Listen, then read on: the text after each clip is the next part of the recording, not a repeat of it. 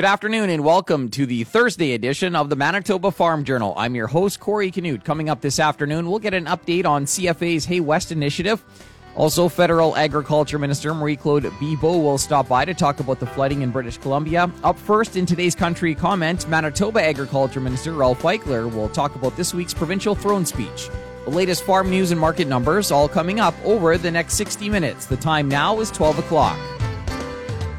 Here's a look at our local news. Good afternoon. You're listening to the Manitoba Farm Journal. It was announced this week that the governments of Manitoba and Saskatchewan have renewed a memorandum of understanding respecting water management between the two provinces. Here's Manitoba Agriculture Minister Ralph Eichler. As you know, we're at the bottom of the of the of the flow of the all the waters across the province of Manitoba, and of course, and Saskatchewan. So, what happens in Saskatchewan? We're going to get so. This is really critically important that we understand one another uh, and when we made this memorandum of understanding, it's a it's another bold step to making sure we're on the same page. So very happy to make that announcement today in partnership with our neighbors uh, in Saskatchewan. And uh, water uh, strategies was also mentioned in uh, yesterday's throne speech. Yeah, absolutely. Part of our water management plan, and, and we learned fast and, and very quickly in regards to how we should be managing water with our drought in several parts of the province last year and how we manage those waters uh, so that we have a reliable source of good, uh, reliable, safe water to drink and feed to our livestock as well. So critically important that we get it right. And that's going to be part of our overall water management plan, which we've uh, invested a million dollars in so far to ensure that we get a right plan uh, that goes forward. And it's going to be a plan that's going to be sustainable uh, for our agriculture sector as well. That's our main focus. Our water management plan is for our communities and agriculture to make sure we have the water uh, in place when we need it. And that's something that ties in with the uh, protein um, strategy as well, right? Absolutely, it ties in very nicely. And when we think about protein and plant protein, animal protein, they work well in messaging that together. So livestock need good water, uh, plants need good water, uh, when you think about uh, pea protein, they don't like a lot of water, so we need to manage that as well. So that ties in with our green plan uh, in regards to tile drainage and other methodologies of which we're going to use for making sure we have the water in the right place and manage it in a sustainable way for the future as well. And uh, speaking of protein uh, strategy, uh, talk about Roquette. Uh, we saw the grand opening last week. Yeah, super, super well done. I, I don't know of an event that I've seen go off without a hitch. And of course, they knocked it out of the park. Was very pleased to take part in it, you know, as a government, and of course, celebrate their successes in getting it opening and uh, starting to actually be able to turn some of that raw product into finished product to ship around the world uh, for the world to enjoy and consume. That was Manitoba Agriculture Minister Ralph Eichler. A look at what's happening in the markets this afternoon is coming up. Good afternoon. I'm Corey Canute. Water management was highlighted in Tuesday's provincial throne speech. Here's Agriculture Minister Ralph Eichler. Part of our water management plan, and, and we learned fast and, and very quickly in regards to how we should be managing water with our drought in several parts of the province last year and how we manage those waters so that we have a reliable source of good, reliable, safe water to drink and feed to our livestock as well. So critically important that we get it right. And that's going to be part of our overall water management plan, which we've uh, invested a million dollars in so far. Yesterday, the governments of Manitoba and Saskatchewan announced a renewed memorandum of understanding respecting water management between the two provinces. And the supply of milk is a big concern in BC following the recent flooding. Here's Federal Agriculture Minister Marie Claude Bibeau. This is very challenging because thousands of dairy cow, you know, have been caught in the flood. We don't know yet exactly the the, the size of, of, of the impact. Obviously, we're collaborating. The uh, the dairy sector is very well organized, and they are trying to support uh, one another and trying to find ways to, to bring milk uh, on the shelves uh, in the grocery stores. That was a look at today's farm news. I'm Corey Canute.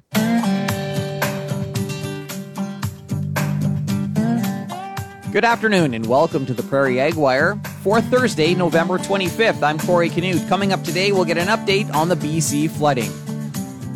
CP Rail said operations in BC between Kamloops and Vancouver resumed this week. The first trains going to Vancouver arrived Wednesday morning. They were loaded grain trains and a train carrying fuel. Federal Agriculture Minister Marie Claude Bibeau joined us yesterday with an update on the situation. Well, it's heartbreaking. I mean, it's so difficult for a big number of farmers who have to go through this flood. Um, some of them are not even back uh, on their farm to to look, you know, at the at their animals. So it's it's extremely difficult, and I'm working closely with Minister Popham, the Minister of Agriculture in BC, to see how we can support. But obviously, uh, our the, the, the Canadian Armed Forces are in the field and they are the first one who can provide assistance. And I'm following it very closely to see how we will be able to support in the next phases. One thing um, CFA highlighted recently uh, was the need for uh, feed supplies and feed ingredients. Um, I guess talk about that effort to to make sure animals are getting feed. Yes. So uh, once again, with Minister Popham, we're trying to see uh, where we can find uh, feed. Uh, with CFIA, we they are also looking at giving more flexibility sometimes on the, the, the type of food uh, for the animals, or you know, and, and actually it also applies the, the flexibility that CFI is working on is all, also applies on on labeling or uh, you know anything that could um, facilitate uh, the supply of, of food for us, but also feed for animals supply management. You know what's what's happening there in terms of milk and, and, and supply there. This is very challenging because thousands of dairy cow are are you know have been caught in the flood. We don't know yet exactly the the, the size of, of, of the impact.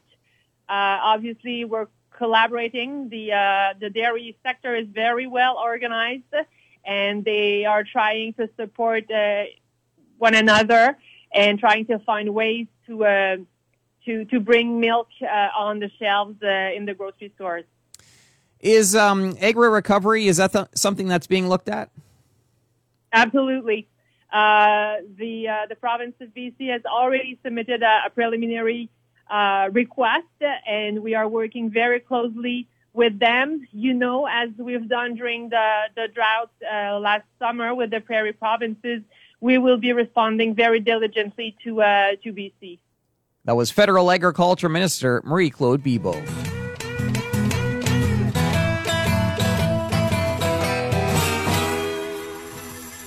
Protein Industries Canada announced this week a new project to strengthen the use and understanding of fermentation processing technology in ingredient and food processing. A total of $1.3 million will be invested into the project.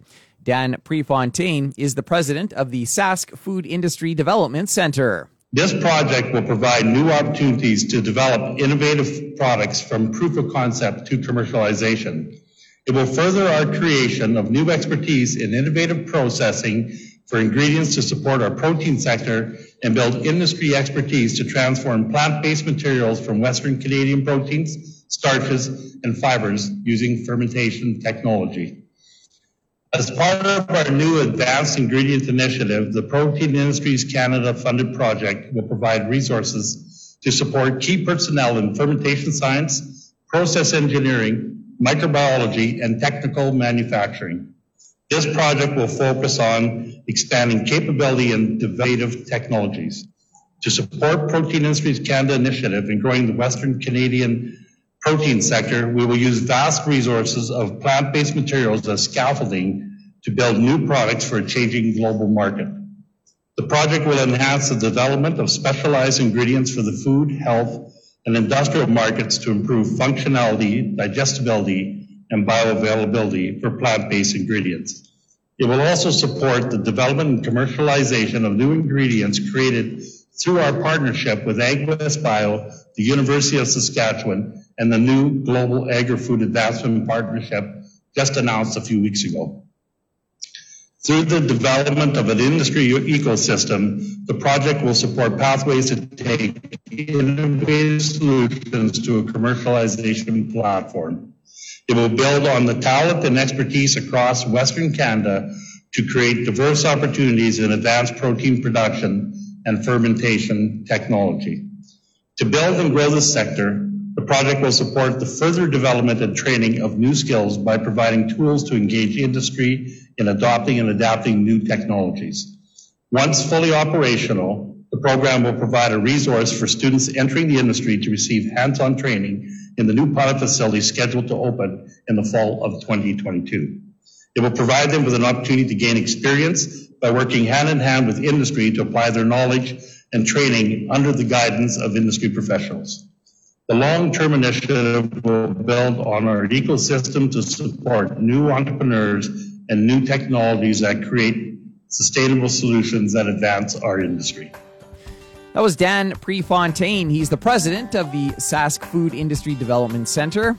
This week, Protein Industries Canada announced a new project to strengthen the use and understanding of fermentation processing technology in ingredient and food processing. That's it for the Prairie Ag Wire for today. If you have any questions or opinions to share, send them to us by email, the farm desk at goldenwest.ca. I'm Corey Canute. Thanks for listening and have a great afternoon. The Prairie Ag Wire will return tomorrow on the Golden West Farm Network.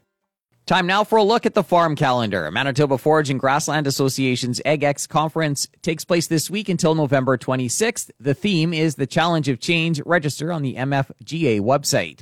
Canada's Outdoor Farm Show is hosting an online event December 1st. Go to outdoorfarmshow.com.